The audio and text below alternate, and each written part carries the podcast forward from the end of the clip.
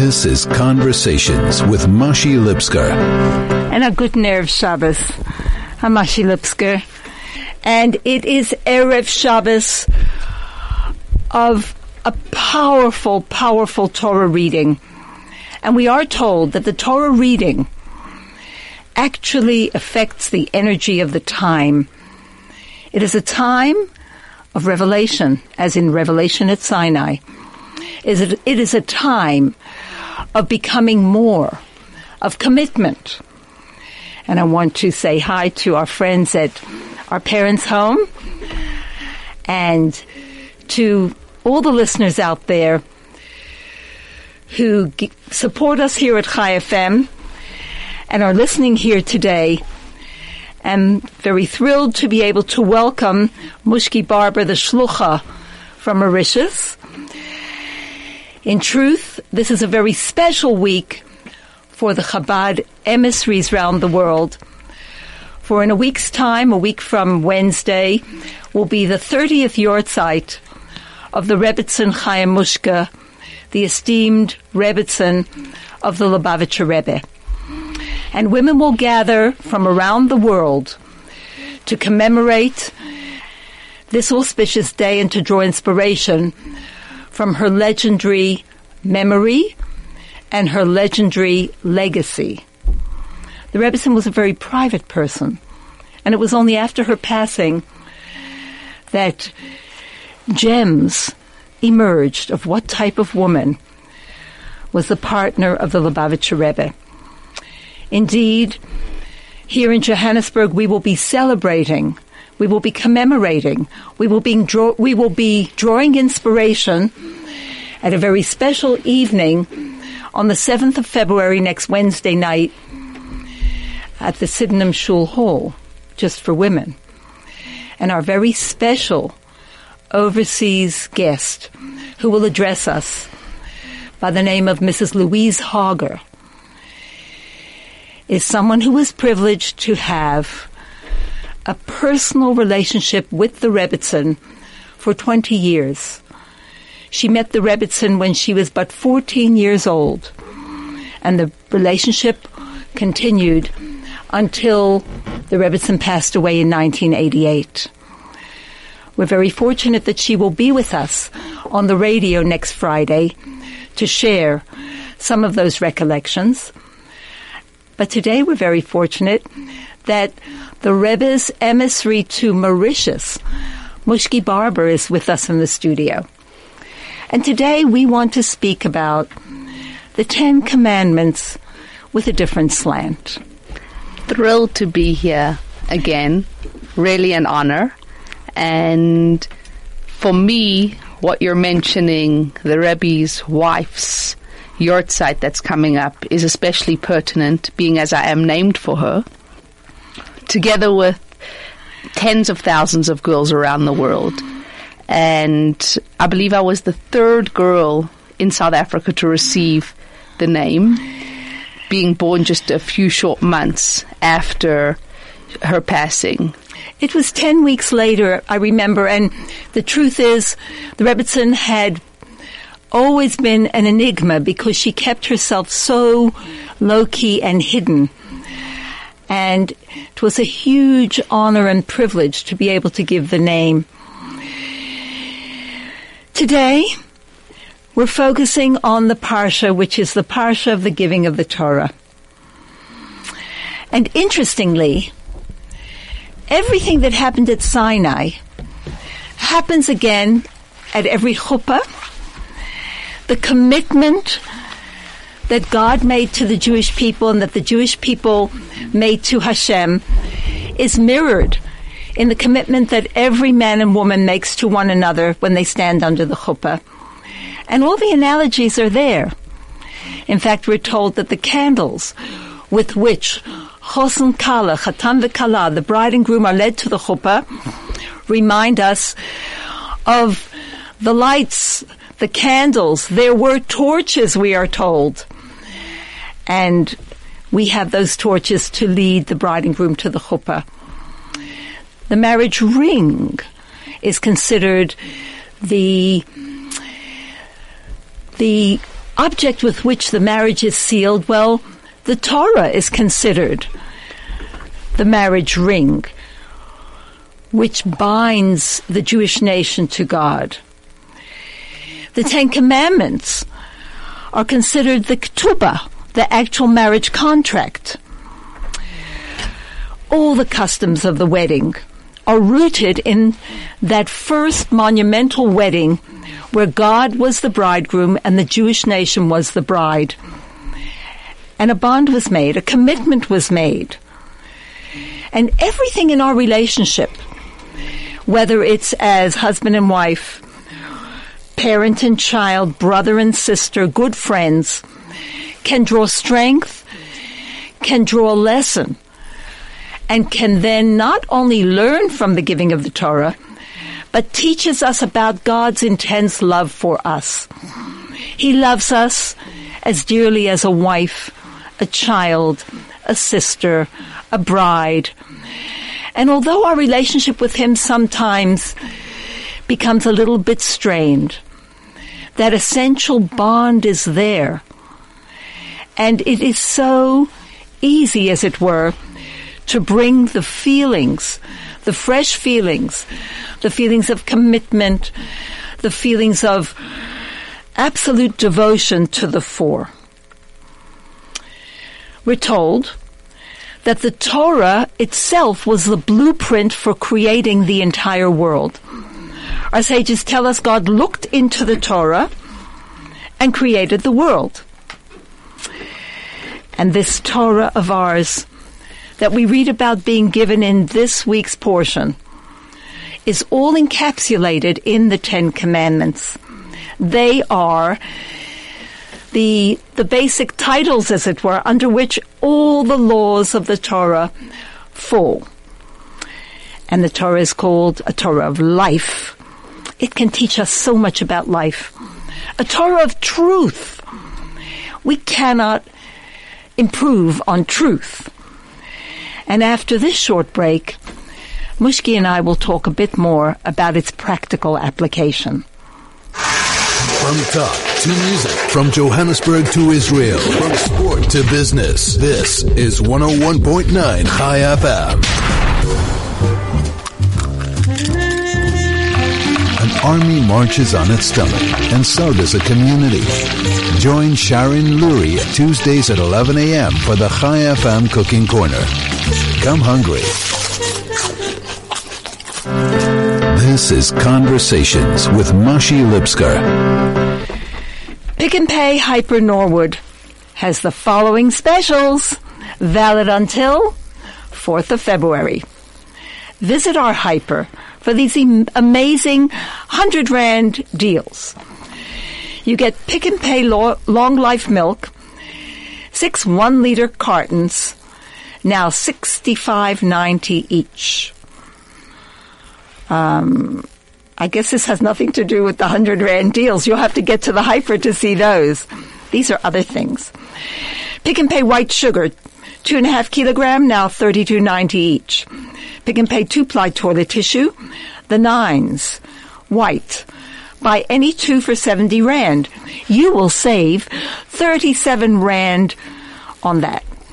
No name, seven kilo potatoes, seven kilo butternut, Pick n Pay three kilo onions. Ah, buy all three for a hundred rand. No name light meat shredded tuna in salt water. 170 grams. Buy 10 for a hundred rand. That's Pick n Pay Hyper Norwood. I'm Mashi Lipskar. This is 101.9 Chai FM. And in the studio here with me is Mushki Barber, the shlucha of the Lubavitcher Rebbe to Mauritius. And we are talking relationships, marriage, and the Torah being given in this week's Parsha by God in an awesome, awesome revelation of godliness that the world has never seen and will not see again until the Mashiach comes, takes place in this week's Parsha. And we're comparing the relationship between God and the Jewish people to a marriage. And we're also saying that every single one of the wonderful relationships that we have and nurture and experience can teach us something about the immense, multifaceted love that God has for us. I love how we're making this correlation between God and the Jewish nation and a marriage. Because on the one hand, the Ten Commandments, almost everyone's heard of them. The Ten Commandments, I mean, yesterday, my little one came home. We're here for a few weeks and she's in the Torah Academy school. And she came home and she was rattling off those Ten Commandments. It was quite uh, a viral moment through the family. We took the video, sending it all around as she was telling us each thing you're, you know, as she's just this little four year old child, but she had the numbers down pattern, which is which. And that's what the Ten Commandments are. You learn them, you know them, you don't do this, you don't do that, you do do this. But at the same time, they're such an enigma. This relationship with God, it's so talked about, but practically, what is it? How is it? Marriage is so talked about. I mean, if you go into any bookstore, there are shelves upon shelves of, of relationship advice of marriage advice of how to do this, who knows what about this, this expert in this part of marriage, that part of marriage, how to have the perfect relationship. Yet, is there such a thing as a perfect relationship? It almost seems impossible to achieve. Both of these ideas seem so well explored, but both have this cloak of interesting non, not yet, mis- not yet understood mystery about them, which is an amazing thing to look at. Why is that? Because there is the space within the relationship of a husband and wife, within the relationship between us and Hashem, there is the space for someone's individuality. Because if it could all be found in a book, why do I need to add my own uniqueness to it?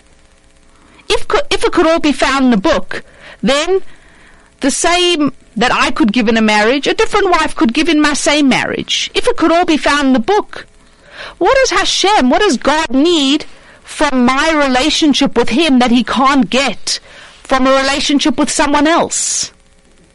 The cloak of mystery is us. Because it's our uniqueness that's going to add that extra dimension. No one can write in a book how we're going to translate our idea and understanding of a marriage. No one can write in a book how we see a relationship between ourselves and God. That still is developing within us. But we need to be courageous enough to know that there's space for us to give our input that, yes, as much as we need the professional input, whether it's in our religious life of a rabbi, of a rebbitzin, the inspiration we get from going to shul, we need to find that spark deep within us to connect to God. Because we're here for a reason that there has never been a me before and there'll never be a me after. We're in our own marriage because it's us that needs to give in that marriage because that husband or that wife could have married anyone, but they didn't. Because there's a uniqueness that is not generic. Hmm. And there's a uniqueness that if we only have the guts to say, I matter, my opinion on what this could be, my goals, my expectations of where I could take my relationships with parents, with children, with friends, with a spouse, with Hashem, could be limitless. Hmm. because we are a unique being. And that mystery is us. Amazing. I love what you've said. It is so, so moving to hear a young person express it like that. And in truth, God created our potential. He created us everything about us, and there's very little that's left to us. You know, it's it's always a question I had as a child. What's the point of anything if God knows the outcome? It's almost as if the book is there. You know, you pick a book off the, the library shelf and it's been written. The end is there. It's not that as you read it, the words appear on the page. The book's been written by the author. It's done. What, what does it make a difference if I read the book, if someone else reads the book? When it comes to an individual, we have that potential of free choice. And as much as, you know why God knows the book? Yes, He wrote the book, but it's almost as if He just flipped to the end of the book and looked what the ending would be. What's the punchline? But we get to make that punchline. So yes, He's had a glimpse into it. But we have the potential, the power, the choice to say, how is this road going to take me to where I need to go? Awesome. And that's exactly what we see in the Ten Commandments. In fact, when we look at the first five, they are the do's, and the last five, they are the do nots. Yes. Each one carries a tremendous amount of wisdom for every relationship. Obviously, the first one, I'm the Lord your God who took you out of Egypt. We know. And we also know that when the um, wording is looked at, it's not I'm the Lord your God in the plural.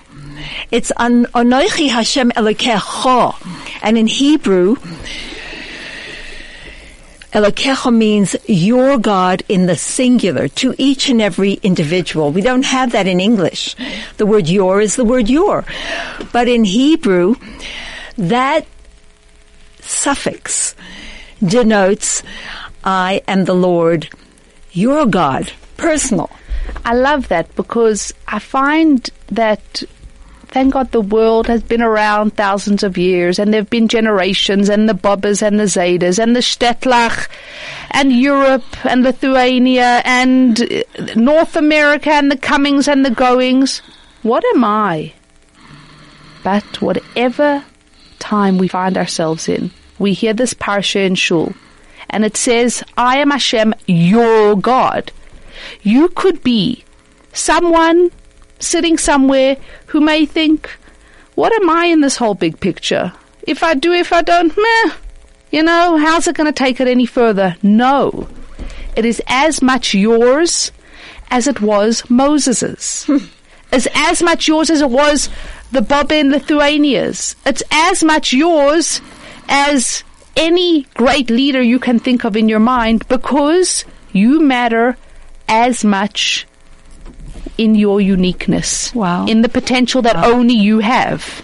And of course, we're told that we were all there at Sinai. Yes. Our souls were all there. And we all said, yes, we buy in. And we all heard God address us in the individual. In fact, our sages tell us that when the Lord's voice thundered forth, everyone received it according to where they were at. So if there was someone who was old or fragile in health or a pregnant woman, she didn't get the first, the full force. She heard it in a way that she could absorb and, and take it in. And the hardy men, they heard it in the way they needed to hear it and so on. That talks to me in the, in what we were just discussing of mirroring this relationship of the Ten Commandments against marriage. Why? Because there are times in our marriage that we could feel like the hardiest, strongest person, and if someone says something in a voice like that booming voice of Hashem, you know, a jovial manner, oh, this or that, we could take it like that. But there's times when we're like a sensitive child that we need things to be said in more of a gentle way. There are times that we feel we could carry the whole weight of the world of our, on our shoulders, and there's times that we feel that we need to be carried. And in a marriage, it's all about, not about eggshells, but knowing how to dance the dance of marriage. When is the time to carry your partner and to know right now they can't shoulder something else. Right now I need to be the big strong person in the marriage carrying it all. And when is the time that I'm allowed to give that over and I can be carried? Hmm. Because if we learn to dance the dance, we will enjoy the music. Sure. That's so beautiful. So going back to that first commandment, I am the Lord your God. What can we learn from that in our marriage? I am the Lord your God. Let there be no doubt.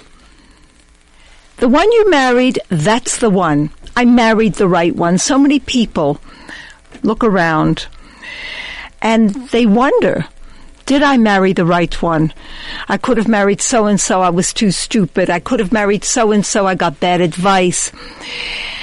I am the Lord your God puts it down in clear terms. So the first thing is you married the right person. Wherever you are, that's where you're meant to be at that moment. Yeah. And we need to live in the present. And we need to embrace the present because if we live in the past and we live with guilt, we cannot build. And at the same time, if we live in the future, we cannot build. so often, people have ideas of what a marriage is going to be. Oh, I am going to marry this guy. He's going to be like this. His mother's going to talk to me like that. I'm going to make dinners that look like this. Our children are going to do this, this, and that. Oh, they will never do what Mrs. So and so's children do. My children never. oh, we have a picture in our minds what it's going to be like. And guess what?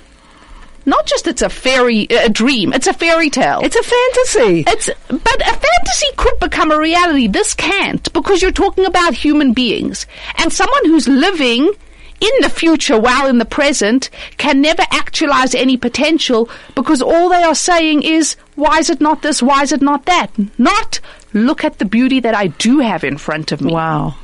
That's so beautiful. So let's look at the second commandment. You shall not have any other gods. Don't compare your spouse to others. As you say, focus on the good. If we start to look elsewhere, not only in the past we think we married the wrong person, but now we're comparing all the time. Why didn't he pull the chair out for me? Why didn't she make an effort in my direction? Why didn't he compliment me on the dinner? Why didn't, why doesn't he have the finesse, the good taste? Why doesn't she have the sensitivity, the seichel? Why doesn't she bother to get a bit more dressed up? And all of this, just like my neighbor's wife does, just like my neighbor's husband does. We have to stop that. But do you know that what you're seeing, that the neighbor's wife is, or that the guy down the street, how he treats his wife, not only you don't have the full picture, you don't even have a fraction of the picture. We know. Everybody puts on their best for the world to see. That's what you're seeing in others. But even more than that, there's the the story of, you know, everyone's complaining. I want this life, I want that life. Good. God says, listen here. Take your problems, put them in a pile. And take anyone else's problems you want and go. Oh, everyone's excited because this one, their life is easy. That one, oh, I could deal with that easily. Everyone throws their problems in a pile, and the minute they get a look at everyone else's problems, they are so fast to grab their own back because we are equipped to deal with what we need to deal with. And we need to know that we have the full picture only of ourselves. We don't understand really what's going on with someone else. Maybe he opened the car door for her because it's a new car. Nothing to do with her. Awesome. Yeah, we don't even have the full picture of, of ourselves if we're all busy trying to fix up somebody else. Yeah. We need to think about ourselves. It's so true. The third commandment, don't take God's name in vain. Be very careful when you speak about your spouse. Do not speak lightly or needlessly about your spouse. Do not take your spouse's name in vain. And I think on top of that also, don't take your spouse for granted. Don't just say, this is here today, it'll be here tomorrow. Appreciate. Oh, yes. Commandment number four, remember the Sabbath day to keep it holy. What is Shabbos? Shabbos is a warm family space. Shabbos is a space of being nicely dressed, with good food, going to shul, something warm and pleasant. Remember to create good memories.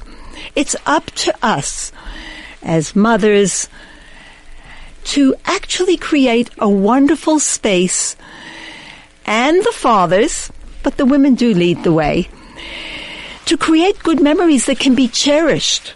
And then to stop and pause and remember, why did I marry this person? She was so gentle. She was so caring. I actually saw a wonderful little clip online of someone who had a fabulous idea. Once in a while, she would either send her husband a text or he would send her a text, and they had some code figured out, and he would ask her out or she would ask him out. Now, they wouldn't mention it. But they knew, say, on Wednesday night they were going out. Now this is, was going to be a first date. They wouldn't mention it, but at the assigned time on the assigned evening, either him or her would knock on the door and, oh, how nice to meet you. And they would go out and they'd never met before. So they wouldn't talk about their financial woes. They wouldn't talk about bills that need to be, be paid. They wouldn't talk about the children. They wouldn't talk about, oh, the house.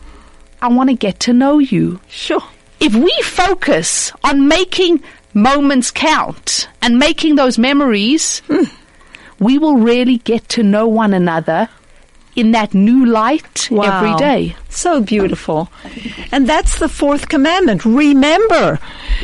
Remember to create the memories. Invest yourself in creating. And the fifth commandment, honor your father and mother. Parents, in-laws. Everybody's in-laws are somebody else's parents. No matter how difficult it might be, respect your parents and his parents or her parents. It's true, you mustn't get unbalanced. Your spouse comes first. People who are married to their mothers or whatever are not exactly good marriage material. But respect, kabed. Like commandment number four is remember. Commandment number five is honor. This brings to mind this week we had Tu B'Shvat, the Festival of Trees, and I have such an interesting tidbit to share right after the break. This is Conversations with Mashi Lipskar. I'm Mashi Lipskar. I have the pleasure, the distinct pleasure of having my own mother with us today in the studio and my dear daughter, the Rebbe Shlucha to Mauritius. Special to be here. And we are talking the Ten Commandments practically in relationships. Talking about building your relationship with the first five of the Ten Commandments. The first five which talk to us about be in the present. Let there be no doubt. Don't compare. Don't speak lightly about the other. Remember to create good memories and honor, respect.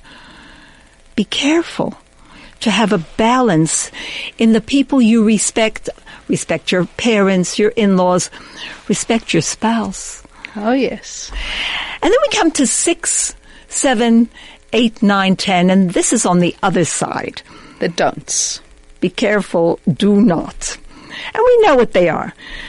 You know, don't murder. It's a good one. Yeah. We mustn't take someone's life, God forbid. We mustn't steal, etc., etc. What we need to talk about, though, thank God, the overwhelming majority of the population are not murderers. They wouldn't feel good to even some people to, to squash an ant. You wouldn't hurt a fly. But somehow there's an aspect that we don't take into account. The commentator, the Ibn Ezra, comments, what does it mean, do not murder? Because you have to remember, all of the Ten Commandments apply to us. As we said in the beginning, Anochi Hashem Elokecha, I am Hashem your God.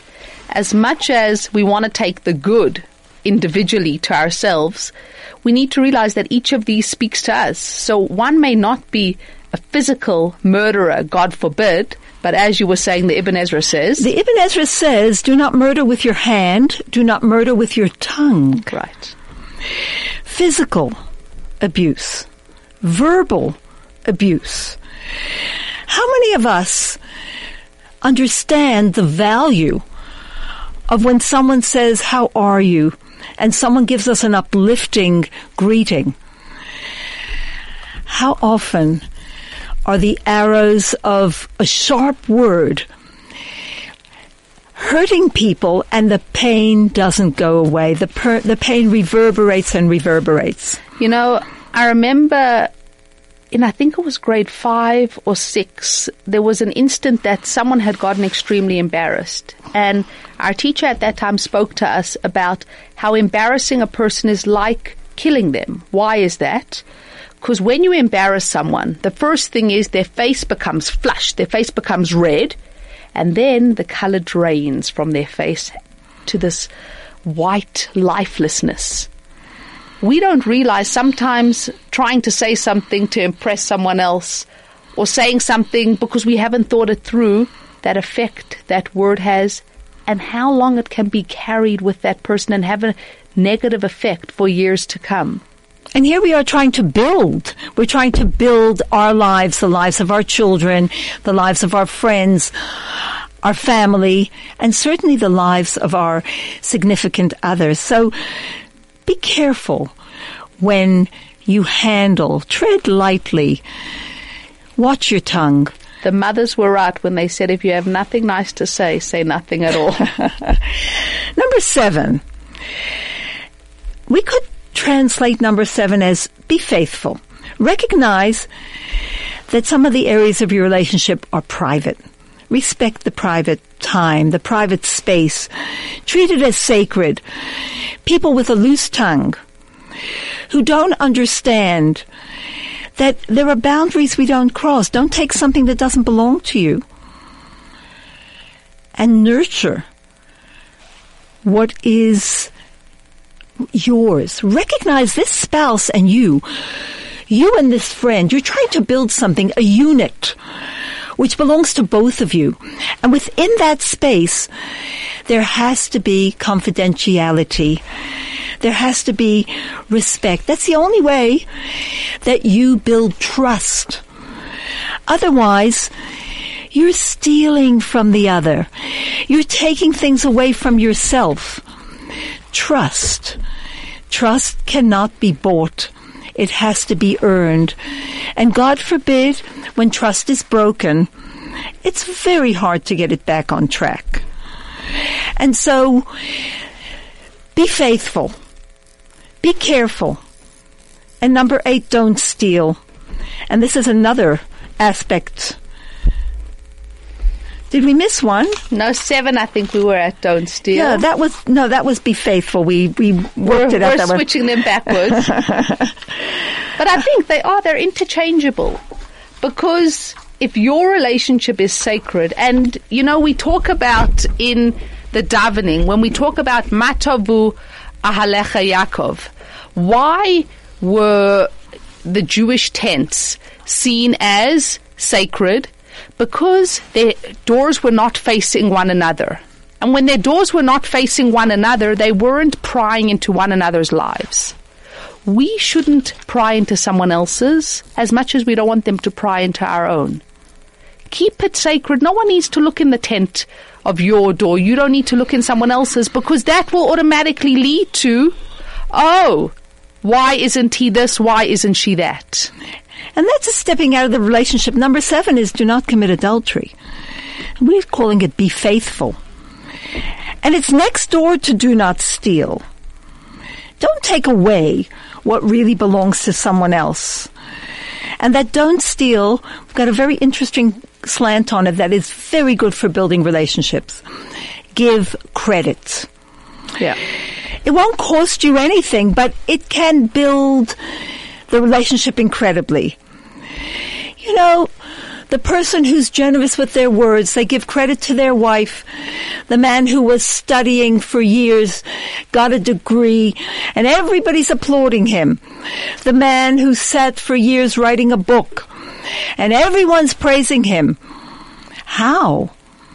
While his life was going on, did he manage to do that? Give credit to the wife who looked after the children so that this could happen. Give credit to the husband who stayed home with the kids or sent you on vacation. It's gotta be a generous relationship. Don't hold everything for yourself. Don't take credit for everything. It doesn't make you any less of a person to acknowledge someone else's doings. In fact, It makes you more of a person. always. And it's so important to cultivate that because what you give away by giving credit, you get back infinite, infinite in infinite measure. Number nine, don't bear false witness. In a relationship, the most important thing is open communication. These are called the Aseres Hadibros, the ten commandments. And we said in the beginning that man is communicator. He's midaber. God spoke. He told us what he wanted of us. Unless we're going to speak to our spouses, I love that saying that you don't get prophecy under the chuppah. it's not what they give out. You step out of that chuppah, you've begun a journey together, but you are not one. You come from two different places, two different upbringings. One is male, one is female. That's two universes. As they say, men are from Mars, women are from Venus. It's we're not even remotely understandable to the other. Absolutely. So don't accuse. Don't think just because we stepped out of the chuppah, if he loved me, he would know. If he loved me, he would understand me. Open your mouth. Initiate and share. But don't share in a way that will shut the other one out. You know, the I message and the you message. Yeah. When you say you, you, you do it, the person stops listening. But you could always say I. I feel. And try, if you can, to send a message of I'm not very happy with something or I'm confused about something, but I'm not throwing the baby out with the bathwater. I'm in. That's it. Yeah. And of course, number 10, do not covet. Don't covet your neighbor's house, uh, his wife, his manservant, maidservant, ox, donkey, whatever belongs to your neighbor. Don't be jealous. Don't be resentful. As you said before, somebody else has the bigger house, the bigger car, the easier life. But there is a point we want to make, maybe to the husbands out there. A husband generally is free to come and go. You know, we had that lovely YouTube where the woman was talking about the man says, I'm tired, I'm going to bed, and he goes. Yes. Do you remember it? yeah, Brilliant. The woman says, I'm going to bed, and she then makes the kids' lunches, closes all the curtains, puts in a load of laundry, sweeps up from the kids, plans the menu for tomorrow, etc., etc., etc. A woman, by virtue of how God made us, by virtue of all the privileges that we have in bringing children into this world and nurturing them, in creating a home, etc. Sometimes we are misunderstood and a woman can feel stuck. She can feel stuck at home. She can feel stuck with the one who has to see to the breakfast, the children, the nappies, see to the laundry, see to the lift schemes, arrange everything. And if she wants to go out, she has to get a babysitter. And sometimes resentment can build up that, wow, he's going to work. He's just leaving all this behind. It's good if a man becomes sensitive to that idea that a woman can feel stuck.